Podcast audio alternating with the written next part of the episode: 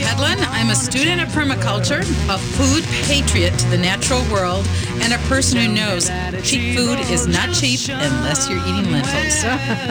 and that's what the show is about today. It's all about lentils. And I'm Karen Olson Johnson. I'm the resource lead development for the Women's Congress for Future Generations, the director of the Council of Contributors, an organization Minnesota based that's working to save the rhino in Africa from extinction, and a real foodie. That's why I'm liking this show today. Cool. And behind the behind the scenes is Hunter. Good morning, Hunter. Morning. Morning. And so I love this quote. Okay, 40 years ago, corporate agribusiness launched a campaign to push small grain farmers to modernize or perish. As the Nixon administration Secretary of Agriculture Eric Earl Butz put it, get big or get out. But 27 year old David Oien decided to take a stand. And that's what our show's about today. Welcome to the show, David. It's great to be here. And 27 year old David Oien, that was some time ago, wasn't it? Uh, it was. That was 40 years ago for me. I don't know how long it was ago for the rest of you. it was a while, but okay. I remember Nixon and I remember Earl Butz. Yes. Yeah, and I remember get bigger, get out. But what what was your guys' response to that? Well, um, you know the uh, uh, the government program at that time really was to was to help industrialize agriculture and to and to um, serve global markets, you know, rather than local markets. Um, and as part of that, uh, federal farm policy was to encourage farmers to capture, you know, what is commonly called uh, the economy of scale, get big, get big. And um, you know, when I moved back to the farm, my father was a conventional farmer. I'm a I'm a, a third generation Montana farmer. My grandparents homesteaded in the early 1900s. Um, and, but when I moved back to the farm, uh, my dad had you know kind of joined that um, evolution of agriculture, post World War II evolution, used increasing farming inputs, um, fertilizers, pesticides, and so forth. Uh, but by the time I moved back to the farm in 1976, you know, there was this kind of this this push afoot on the federal level, uh, policy, federal farm program, and so forth, to get bigger, get out, and um, you know that really didn't suit me because our farm was, you know, a relatively small farm. In those days, it was considered maybe a medium-sized farm, 380-acre farm. Um, but my dad said something to me because I asked him. I said, "You know, Dad, why did you?" Not by the neighbors when they were retiring or they needed to sell out. And he said, you know, I would rather have the neighbors than have the neighbors' land. you know? and, oh, nice. Yeah. yeah you know? because that whole get big, get out was devastating for our rural area. Exactly. Had very, very negative impacts on, on, on small rural communities, especially. You know, you carry that to the logical extension. Well, there's only one farmer left in the county. If, you know, you kind of keep buying your neighbors out, get bigger and get bigger, you know, to become more and more efficient, well, sooner or later, um, you lose the rural culture. You lose uh, the the small businesses in the small towns, and the farms kind of dry up. And in fact, uh, that that happened um, you know, during the um, um, during the 70s and 80s, very dramatically. Very and, dramatically. And Get Bigger, Get Out was a supposedly an economic panacea that it was going to solve so many problems, right? Yeah. And it was going to address so many needs, you know, like feeding everybody and, you know, taking care of agriculture. I mean, this was like a way for farmers to take care of themselves, get big, you know, right. increased yields, increased profit, you know, all of that sort of thing. But something happened, didn't it? Yeah. Um, even though you know, even though we have continued to get big and get out, you know, generally in agriculture, um, we are still not feeding the world. You know, that, that there are still people going hungry, no matter how big farms have gotten. You know, no matter how efficient farms have gotten, no matter how much chemicals and how many pesticides and, and, and fertilizers farmers are using. Uh, so the problem of feeding the world is really kind of you know a false a false promise in the sense, and that was one of the things that you know really you know kind of I think struck.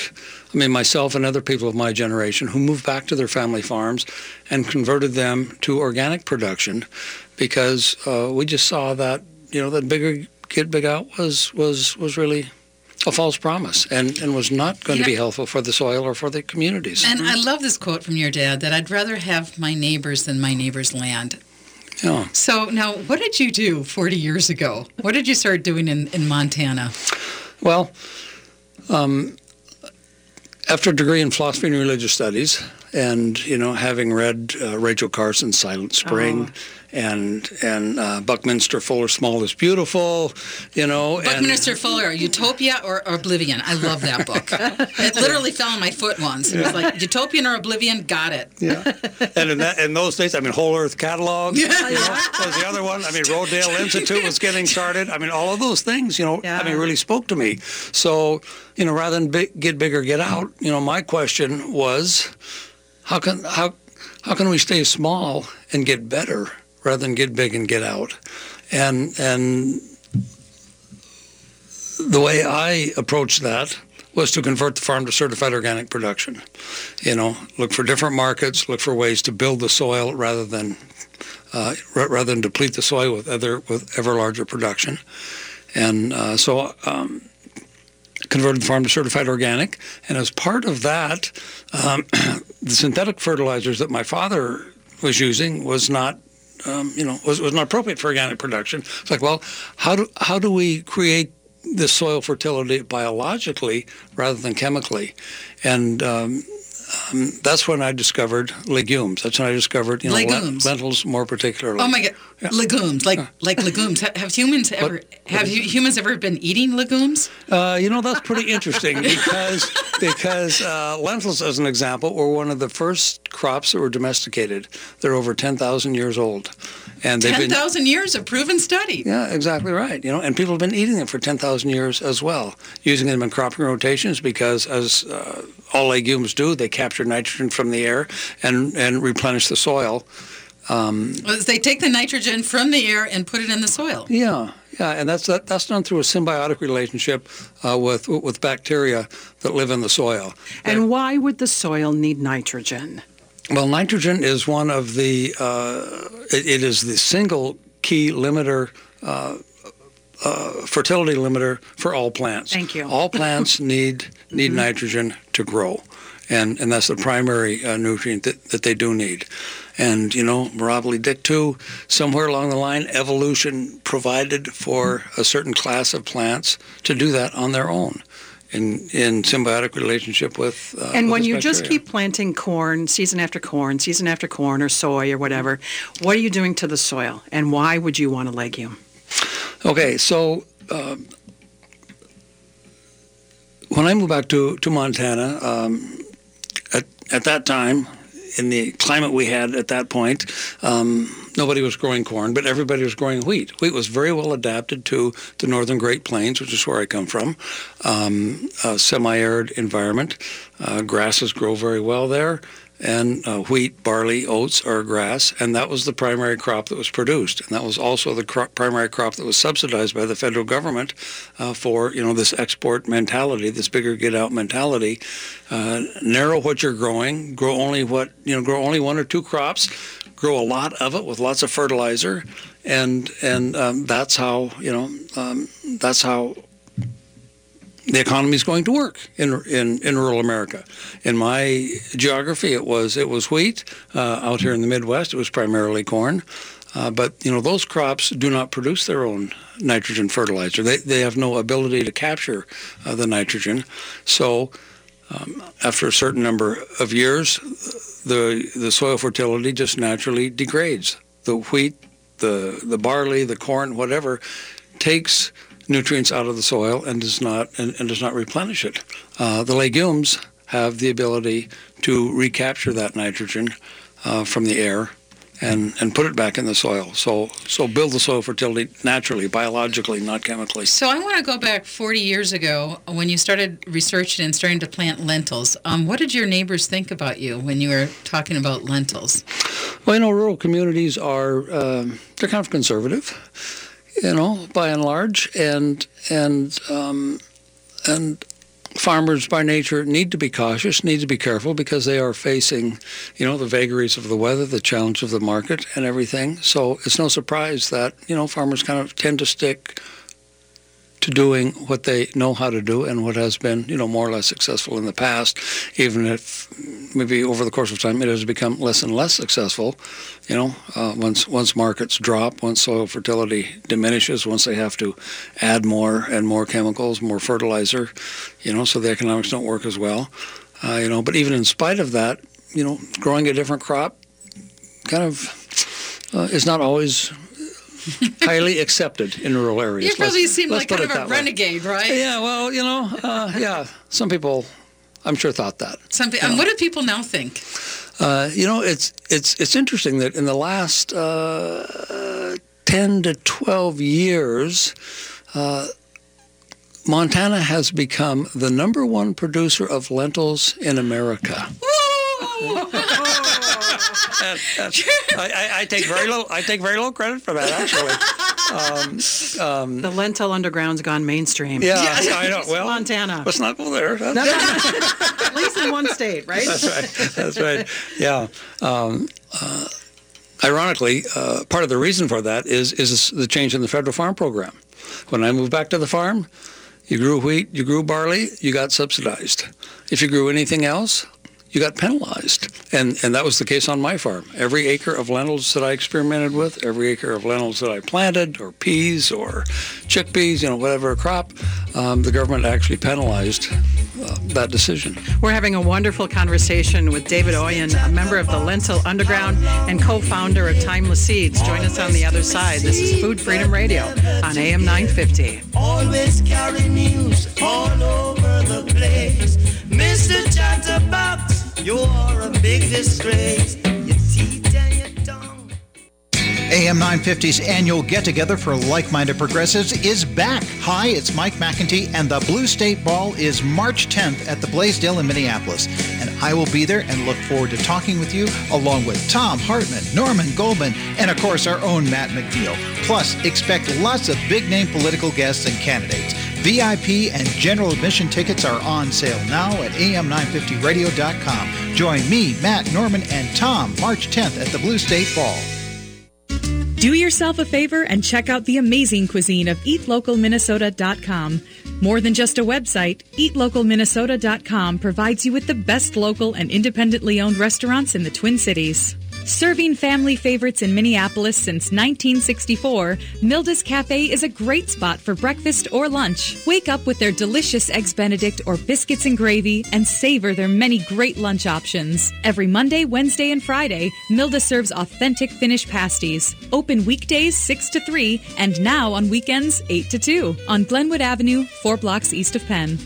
Specializing in Szechuan and Peking cuisine, the Great Wall Chinese restaurant has been a local favorite since 1981. They offer one of the most extensive menus in the Twin Cities. Favorites include the sesame chicken, imperial beef, and Peking duck. The Great Wall restaurant is located off 45th and France with takeout available too. More at greatwallrestaurant.us.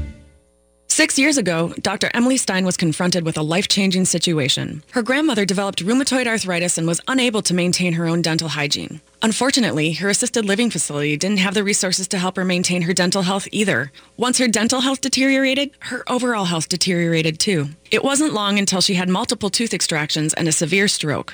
That's when Emily put her Stanford background in microbiology and immunology to work. She created an oral care lozenge, or Smart Mint, that manages oral bacteria to promote strong teeth, healthy gums, and fresh breath. Daily Dental Care is a life sciences company dedicated to addressing public health by targeting the root cause of dental disease. Because let's face it, we all could use a little extra help supplementing our daily dental care routine. Visit dailydentalcares with an S.com or go to Amazon to purchase our lozenges and use promo code DDC95002 for a 25% discount on your first purchase. These statements have not been evaluated by the Food and Drug Administration. This product is not intended to diagnose, treat, cure, or prevent any disease. Daily dental care lozenges are not intended to replace daily dental hygiene practices.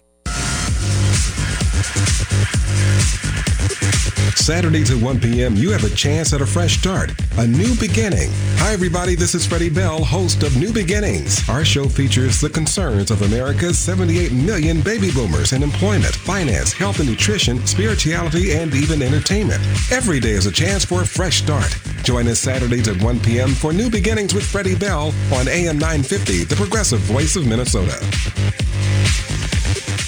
Thom Hartmann here, letting you know that better energy is finally affordable. With All Energy Solar, Minnesota's number one local home solar provider, you can go solar with little or no money down. Qualified property owners could even see a return on investment in less than one year. Xcel Energy's Solar Rewards Incentive Program is available first come, first serve, and federal tax credits are available for a very limited time. Schedule your free solar assessment today. Visit allenergysolar.com. That's allenergysolar.com.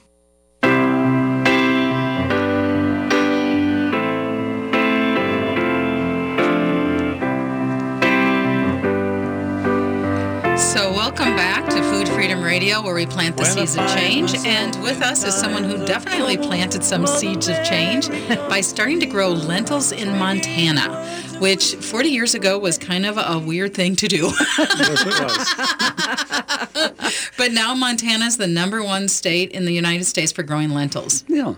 This is David Oien, a member of Lentil Underground, that's joining us.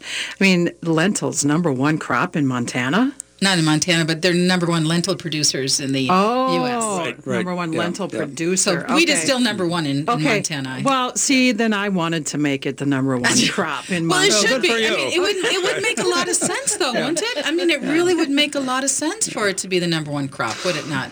Well, you know, um, what what really makes sense, you know, agronomically, agroecologically, uh, for farmers is to have a rotation that works, works in their environment, uh, works for building the soil, and and works for you know disease and pest control by doing soil rotations and so forth. So you know, in fact, there probably shouldn't be a number one crop. No. You know, yeah. there should be four, say, say four or five number one crops in the sense that, you know, uh, from wheat, you rotate, you know, which is taking fertility out of the soil. You rotate into lentils, say, which replenishes the soil. Then maybe you rotate to an oilseed crop.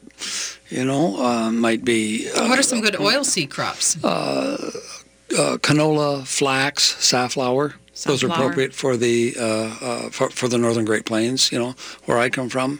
Talk um, about the land where you're from. What is the land like? The rainfall and yeah, um, uh, uh the northern Great Plains uh, was um, originally described uh, by by one of the early explorers as the Great American Desert, and that is because it is low rainfall. Unlike here in Minnesota, you know, north central Montana, we get kind of 10 to 14 inches of, of, of, annual precip total, and and about you know a third to a half of that comes during the growing season. So that definitely limits what we can grow there. You know, without irrigation, I mean, we we don't we don't have a lot of you know surface water. We don't have aquifers and so forth. So uh, irrigation is really quite limited in Montana to uh, the few. Um, um, uh, you know, river systems that there are. But, but by and large, vast majority of acres in Montana are dry land, rain-fed only.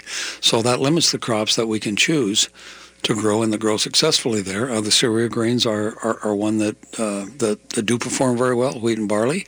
And as that turns out, also uh, the lentils and its cousins, chickpeas and, and dried peas, uh, g- generically called pulse crops, uh, those are also well adapted. They originally uh, came from uh, were domesticated about 10,000 years ago in the uh, in the Fertile Crescent, kind of the area that we currently call uh, Syria, Turkey, and so forth. And that is a semi-arid environment. Um, also, uh, these pulse crops and lentils are suited to a cool season environment. So a person would not be very successful growing lentils out here in Minnesota. Too much rain, too humid, too warm at night. Uh, whereas in, in northern Montana, it's perfect. So you can so the lentil itself. Let's demystify it a little bit. Sure. You know, well, a lentil you said you know has like Syrian roots, you know. Middle Eastern roots. Okay, and it's been around in this country for how long? Uh, you know, lentils were first kind of started. Uh, to come into production in the U.S. Uh, you know, maybe in the early '50s in the in the geographic area called the Palouse, that kind of that that line between um, uh, Washington and and Idaho, uh, the Palouse country. Um, and, and, what's so magical about a lentil, nutritionally, protein-wise, carbon-wise? What? Why is it? Why is it such a magical? Uh, seed? Boy, there are lots and lots of reasons. It, it, is very nutritionally dense. It has, um, um, it's high in protein. It's high in dietary fiber. Uh, it's high in folates, uh, uh, which is uh, especially good for brain development, uh, for uh, fetal development of the nervous system, and so forth. very low in glycemic index, meaning that if you have diabetes, um, it's a it's a very beneficial food. Um, slow slow nutrient release. It's also interestingly, it's also um, about 50% higher in antioxidants than blueberries or pomegranate. Um, a juice. lowly lentil. It's, it's Yeah. len- and the Who would've lentils. thought? Who'd yeah, have thought? who'd thought? Lentils have twice the protein of quinoa, so it's a high protein food. Um, it's good in iron, 20 to 40 percent recommended daily allowance of iron in a single service, single service, single uh, serving of lentils. Anything wrong with lentils? Uh, well, you know what, uh, what, what, what a lot of people sort of in their mind say, well, you know, I get gas when I eat wh- wh- when I eat beans, you know, or lentils is a is a is a cousin to beans, you know. Um, a lot of that just has to do with the digestive system. The fact that the American diet, in particular, people just do not get the dietary fiber that they need.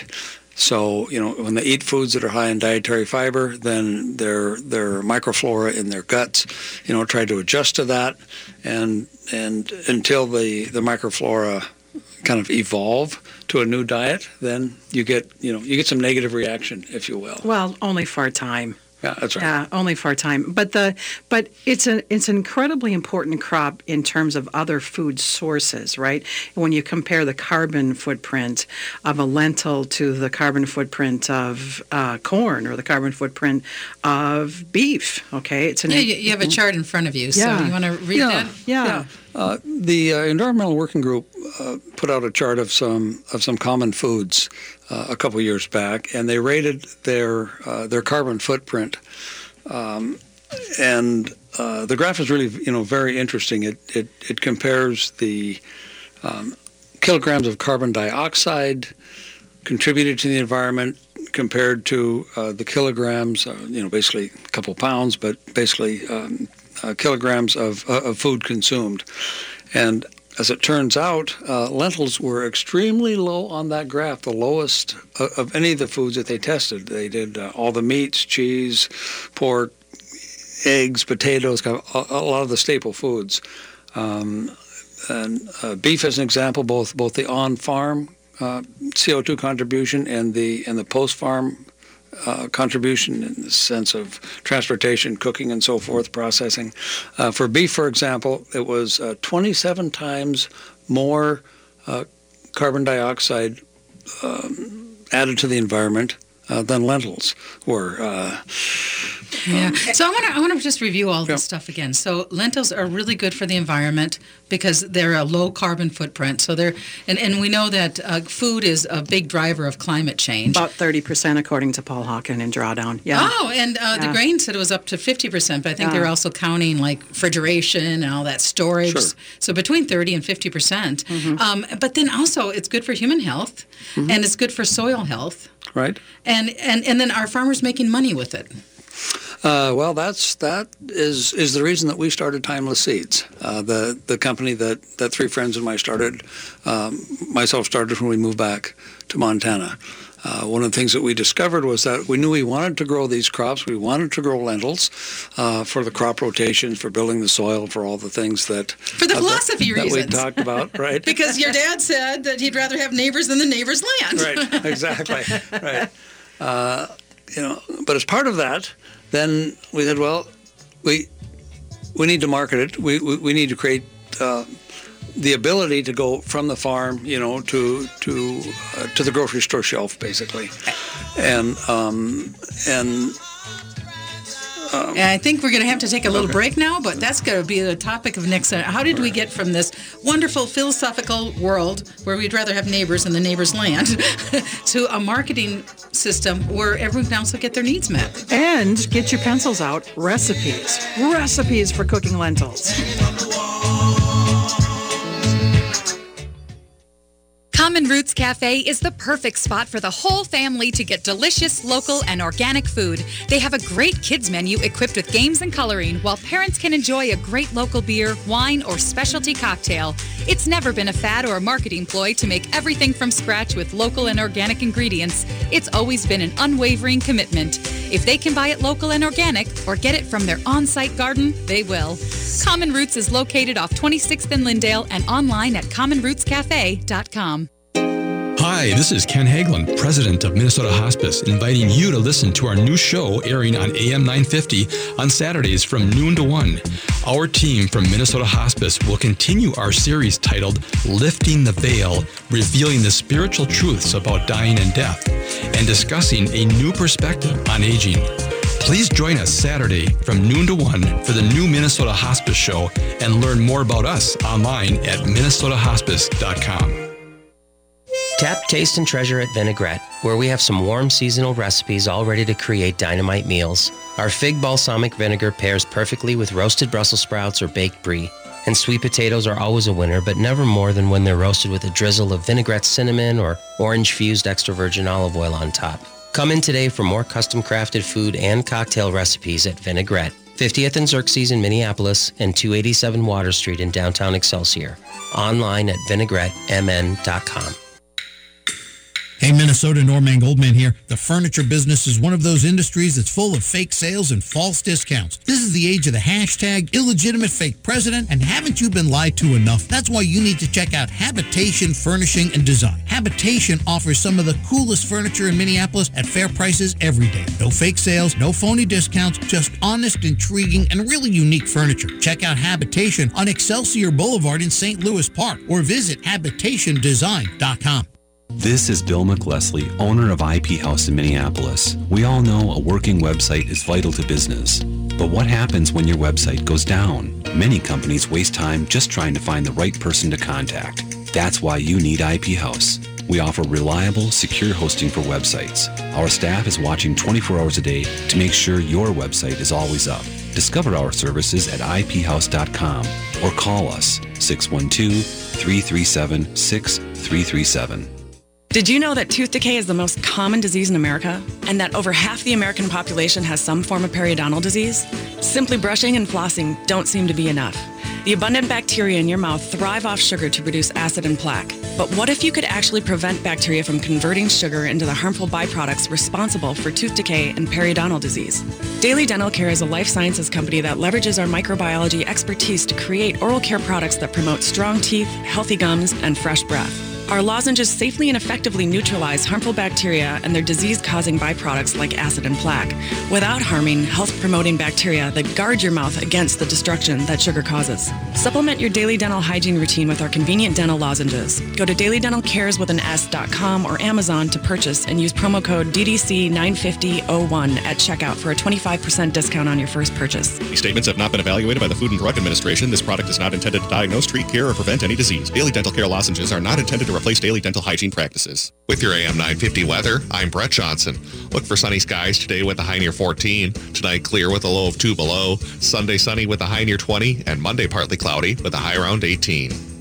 The Downtowner Woodfire Grill is the Eat Local Minnesota restaurant of the week. They have daily fresh seafood specials, fire roasted meals, exquisite pizza, and half price bottles of wine Mondays and Tuesdays except on Xcel Energy event nights. They have gift certificates available too. Located at 253 West 7th Street in downtown St. Paul. More at downtownerwoodfire.com.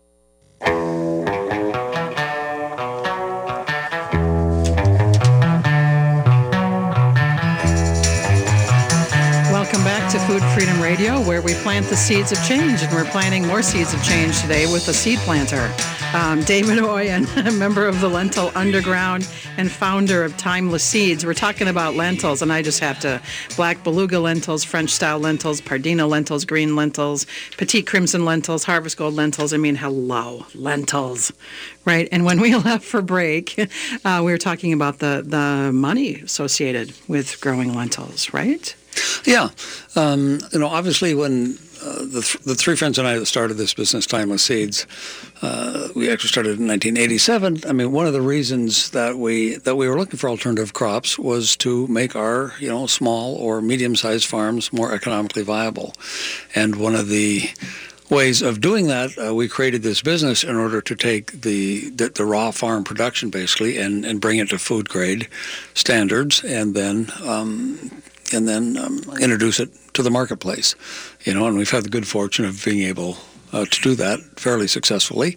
We have a, uh, a one pound uh, retail format that's found in you know many many It's in the co-ops here in the food Twin stores. Cities. Oh yeah, yeah, Yeah, the. Twin yeah, Cities yeah, got- yeah, all across the country. And yeah. online. Mm, yep, yep, online as well. Sure. Yeah. And what do people look for? If they're shopping at the co-op and they want to buy your products, what do they look for? Uh, Timeless Natural Food is the is the uh, brand name of the uh, of the products. Uh, we have one pound, you know, retail packages that would be found in kind of the recent uh, rice and, and bean aisle, and also we're in you know many many of the um, uh, of the bulk food uh, distribution bins. And if people can't get to a co-op online, where do they find you? Uh, timelessfood.com. Okay. Okay, and let's talk. I mean, so part of this was to help farmers develop a new income stream, and, Yep. but you also won an outstanding agricultural leader award uh, from the Montana, from the state of Montana, because you and your friends helped develop a system that uses less energy, is ecologically regenerative, and economically sound. that was the goal, and we, uh, you know, to, to to one degree or another, we've been successful in doing that. You know, for sure. Yeah, yeah. And economically sound means what? Well, economically sound means that uh, that both the, the farms, the farm families can be, you know, economically viable, you know, and resilient, but also those local communities as well. Um, and one of the things that was maybe a bit of a surprise to me in the sense that that um, in the development of this business, you know, we have also created uh, good-paying jobs with insurance, you know, with IRAs, with other benefits for uh, 20 um, our, our, our 20 employees and uh, the 30 farmers that we now contract with. We just started with you know trying to trying to uh, market the product off our own farms, the original four founders of the business, and now we contract with over 30 farmers in um, in central and in, in eastern Montana. And um, Yeah. it- Now, I met you at the 35th National Pesticide Conference that was held here in the cities in this last spring. And and one of the things, because this doesn't need pesticides, it comes with its own ecosystem that functions without chemical inputs.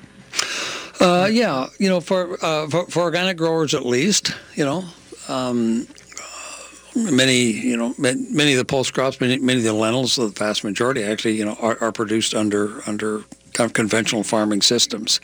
Um, um, organic farmers, you know, definitely have their challenges, uh, but but uh, there are ways to meet those challenges, and part of them ha- just has to do with management and, and with with crop rotations, you know, with with, with um, following one crop with another in, in the right sequence, because the diseases, uh, the funguses, uh, the insects that that attack wheat, say for example, uh, do not attack the lentils, right? Because it's a it's a totally different crop. So one of the real advantages of crop rotations is to diminish uh, pest pressure on um, you know on crops within that rotation. So just as it does not make sense. Um, to grow wheat after wheat after wheat, uh, that that monocropping, that monoculture, that uh, just creates an environment that is that is ripe for pest infestation. Introduce lentils into that, that breaks those pest cycles. Uh, but the same thing would happen with lentils. You know, you, you can't grow lentils, you can't grow peas, you can't grow chickpeas, same field year after year after year, or uh, you know, uh, the farmer's just opening uh, himself Right. up to uh, to uh, to pest infestations. One of the things you showed at that um, conference is a nice chart that showed how many pounds uh, the average American eats of beef, chicken, turkey, as compared to lentils. Okay. Uh, yeah. Okay. So uh, the average American eats uh, per year uh, 195 pounds of red meat per person per year. Okay. Whoa. Yeah. And and uh, wheat, which is uh, you know another common staple in our diet in the form of whatever pancakes, hamburger buns, whatever. Uh, the average American eats 175 pounds of wheat per year. So how many pounds do you think, Karen, the average American eats of lentils per year? Oh, I know it's a trick question. but all right, I'm going to say two. Okay. Well, I, I, I wish that were the case. the average American eats 10 ounces of lentils per person per year. Okay, so So if Americans would eat more lentils, they would reduce their carbon footprint. That's right. They would be more healthy. Yeah. They would build up the local economy. Yeah. And they would eat some really tasty food. All right, so uh, I'm a lentil newbie, okay, and you have convinced me. I now want to eat more lentils. Well, that's right? good. Okay, I'm a lentil. I'm pretending, right? But I'm a lentil newbie, and I'm listening. So, okay, this is like I'm going to go to the store and I'm going to buy some. Now, what do I do, David? I have them. now, what do I do? Yeah, well, you know, lentils are really uh, an undiscovered treasure. Um, they've been grown on this planet for 10,000 years. They've been eaten. They, they, they, they've, been, they, they've been in diets for 10,000 years. There are literally thousands and thousands of recipes, you know, online in cookbooks for lentils, and they cover the entire spectrum. Most people in America, you say lentils, they think, well, well, lentil soup. You know, I had that out of a can when I was a kid, and I hated it. Uh, the fact is, lentils are an extremely versatile ingredient. And, um, you know, you can go to uh, our website, timelessfood.com. You can go to uh, the U.S. Dry Pea and Lentil website and, and find hundreds of recipes, thousands of recipes, you know, if you search the entire internet, that cover everything from, you know, from, from chip dips to appetizers to soups to salads to main dishes, um, even, even, even to desserts. Can you hide them in food so kids will eat them? Yeah, you know, uh, I'm, you know, because No, you no. have to. They have Totally. to get used to something. absolutely right. right. Yeah, yeah. Yeah, and and um, lentils are now uh, appearing in in uh, in school lunch programs, K through 12 Oh, lunch, lunch programs, um, and the, uh, th- there's this whole movement called Farm to School movement, where uh, the, the school lunch programs are trying to increase the nutrition value of of the school lunches, and th- this is one of the things that they look at. As well, how can how can we get the kids to actually eat them? Yeah, and yeah. and you know, my kids grew up um, with with lentils as a substitute or or, or as uh, an addition to to meat to, to hamburger in in uh, pasta sauces and tacos and so forth you know and um, and they can either be uh, a hundred percent substitute or a twenty percent or or fifty percent. I'd love to eat at all the Ethiopian restaurants and Somali restaurants in town. And my daughter loves her lentils. I mean, Mhm. it's the spicing, and there's a each lentil. You, you talked a little about the different types of lentils. Right. Can we talk about the specific lentils and how you might prepare them? And Yeah, do they have some different tastes, David? Uh, you know, they, they, they do have a slightly different uh, a different taste. If you're a real, you know, lentil aficionado, um, um, you can you can distinguish them. But if you find a recipe for lentils, you, you can really substitute, you know, uh, what one for the other. Okay, do you have a favorite lentil? Well, you know. Um, oh, come on. I'll answer that two different ways. Okay. Okay.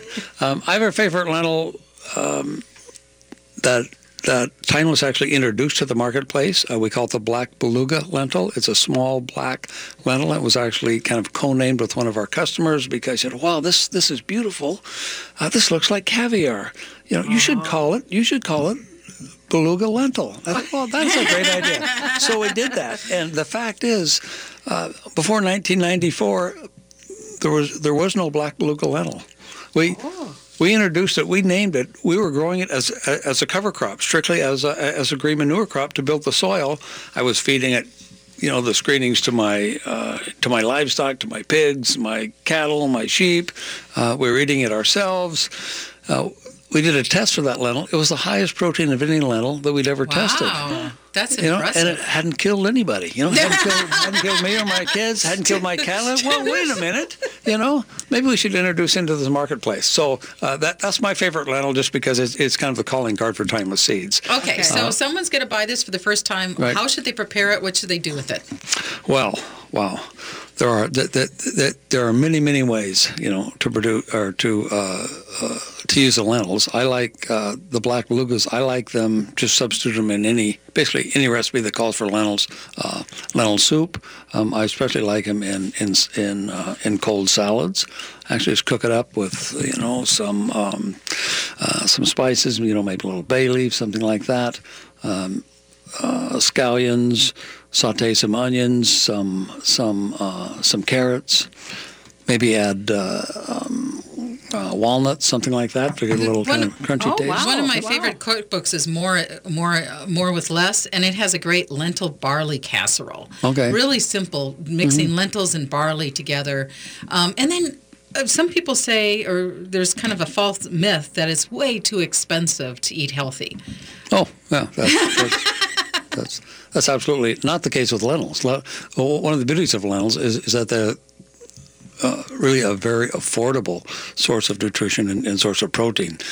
Lentils compared to meat would be probably, you know, maybe 20 to 30 percent of the cost of, uh, of a gram of protein if you're eating lentils versus, versus Organic any meat. Oh yeah, yeah. Even e- e- even organic lentils, absolutely. Yeah, for so, sure. so simple, easy peasy. Do you need to soak them? No, uh, that's a great question. Uh, most people think of beans. Well, you have to soak them overnight. It takes a long time. Uh, the beauty with lentils is is that uh, depending on the type of lentils that you choose, they will cook at a simmer between five minutes and, and 25 or 30 minutes. Uh, you see some of the lentils on the grocery store shelf. They're kind of a bright pink color. Um, uh, those the skins have been taken off of those, uh, so they imbibe the water very quickly and will cook in about you know in about five minutes. Uh, the lentils that are you know maybe brown or or a French green lentil has a mottled seed coat, black blue lentil, black, a green lentil. Uh, those at a simmer take 20 to 25, maybe 30 minutes, depending on the size of the lentil. So they cook very quickly uh, without soaking. Uh, another way that, that I use lentils very regularly is I do soak them overnight. I wake up in the morning, I just throw them in my smoothie. Oh, Oh, that's wow. a great idea. I've never tried that. smoothie. Yep, Raw. Yep, yep. Yeah, cool. Raw and smoothie. And they, Oh. they last for storage. So again, lentils are good for the environment. They're good for your pocketbook. They're good for the independent farmer. They're full of antioxidants. And- And they might make you toot a little bit, but you'll get over it. At least at first. At this least is Food Freedom Radio. Join us on the other side.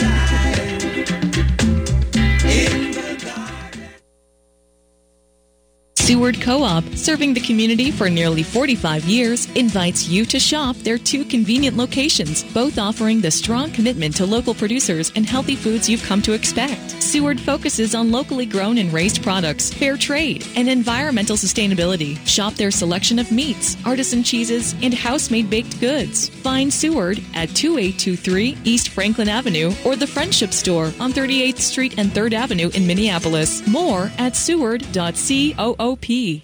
Hi, I'm Dr. Scott Shambot from Shambot Family Dentistry. We're the fear free, get you out of pain now dental office. We always offer a free exam and x rays for new patients because we believe you shouldn't have to pay to find out what's wrong with your teeth. Call today. We're open early and late and Saturdays to fit your schedule. As my daughter Rachel says, If you don't see my dad, please see another dentist. Take care of your teeth because they're the only ones you get.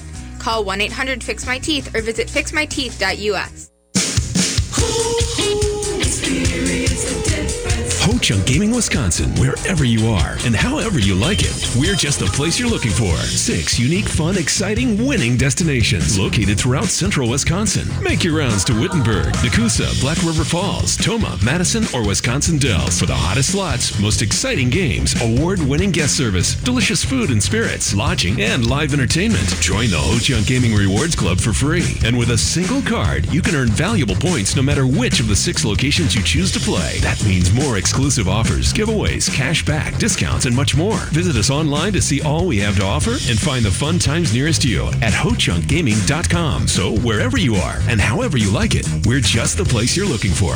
Ho Chunk Gaming Wisconsin, Wittenberg, Nekoosa, Black River Falls, Tomah, Madison, and Wisconsin Dells. Experience the difference. Ho Chunk Gaming, Wisconsin. Must be 21 or over to play. Common Roots Cafe is the perfect venue for your next meeting, retreat, or party of up to 25 people. Come see why such a diverse array of community groups use Common Roots as their meeting space. The community room is only $10 an hour, plus nonprofit and community groups receive a $10 credit for food and drinks.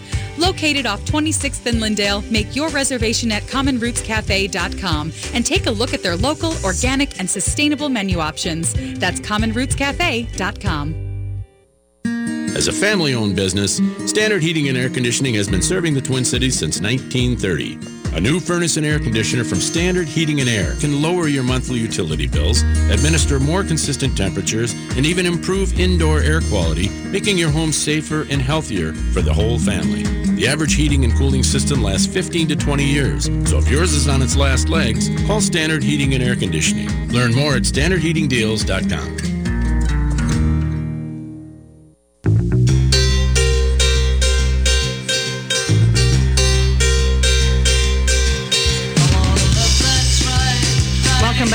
Freedom Radio, where we plant the seeds of change. I'm Karen Olson Johnson with Laura Headland, and our guest for this this show, this past show, has been David Oien, a member of the Lentil Underground.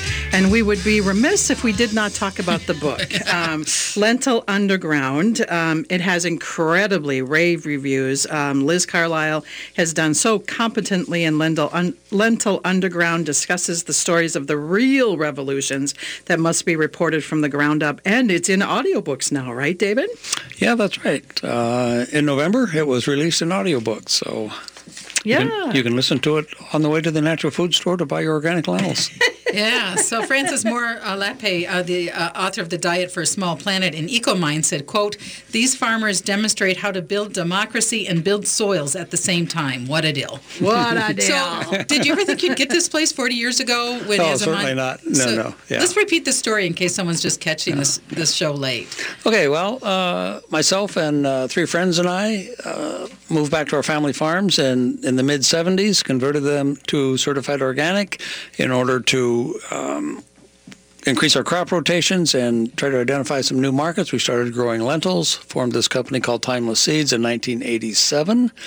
Uh, to process and and uh, market lentils to the natural food industry primarily. Now we contract with about 30 farmers uh, around central and eastern Montana, and our crops are found in um, natural food stores all across the country. Um, some um, uh, meal kit companies whose- name everybody would recognize, um, and also food manufacturers. And we're getting increasing interest from from uh, food manufacturers like uh, Annie's Homegrown and so forth. We're going to start using our lentils uh, uh, flour or our, our pea flour in some of their products. The lowly And- and len- lentil. Yeah, the lentil feeds the soil. It's good environmentally. It has a low carbon footprint, and we could really change the world if we just eat more lentils. Yeah, you know, it, it- it's actually one charge that I always uh, or I, I often give to audiences when I'm, when I'm giving a talk. I say, don't be, don't be consumers. Be food citizens. Choose consciously and conscientiously what you eat and what you buy, because how we're going to change the world is by what is on our plates. Farmers will mm-hmm. grow what people eat. If you mm-hmm. if you buy nutritious food, if you buy organic products, there will be more organic farmers. There will be more nutritious um, ingredients And we hear day after day after day of the benefits of a plant-rich diet. Yeah, You know, yeah. day, I mean, it's, it's. I mean, there's. It's so often in the news that it's now it's it's ubiquitous. We all not understand that, but it's moving more toward that. What a plant-rich diet can do for you. Yeah, yeah. Plant-based protein is. I mean, it, it's really you know, as they say, the coming thing. Except it's already here. You know, the, the future's already here. It's just not evenly distributed yet. Oh, there you go. I still, I really love this quote from your dad that he'd rather have neighbors than the neighbor's land. So you're running contrary to that whole idea of get big and make all the weed, and instead you found a different model, and it's functioning on so many levels. Yeah, yeah. Is this because you were a philosophy major? Um, well, I don't know. Maybe it was maybe it was just dumb luck.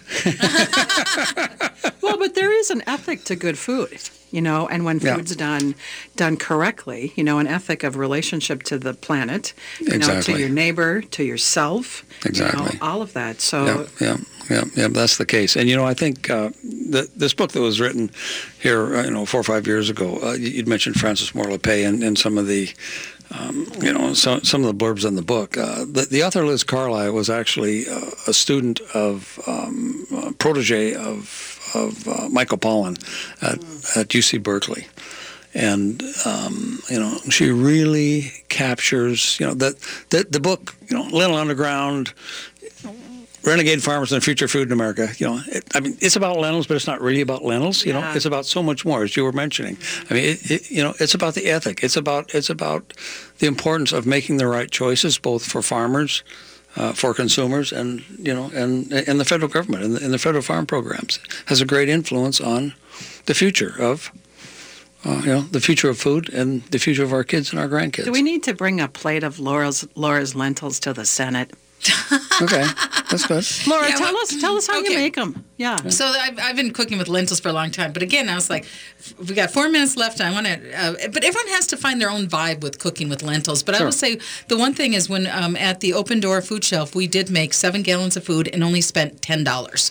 Um, Oh. We got some uh, turkey um, and some potatoes, and then we had some lentils and some barley, and we took all of our vegetables and we put them in a big pan, and then we kind of used some of those vegetables with the lentil and barley dish. Right on. People preferred the lentil and barley. I was I was actually kind of surprised, but that lentil and barley with just tomatoes, finding your own way of cooking.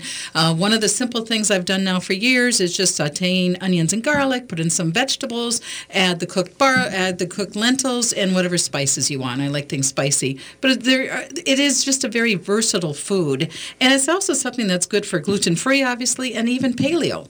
Yeah, yeah, yeah.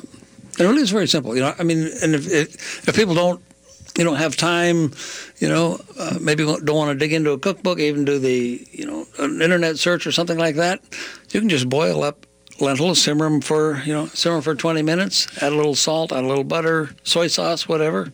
It's a great side dish. Very simple. And you're done. And it would be a way to, because the lentil is kind of like, I'm going to say it's like a naked food. You can do what you want to it. Exactly. And make it become something, right? Exactly. You know, so Right. if you want it to be an East Indian flavor someday, you want it to be a French flavor another day, you know, I mean, it's it's like, Exactly. it's like a, a naked canvas. Exactly. right? Yeah, yeah, Yeah. North African, European.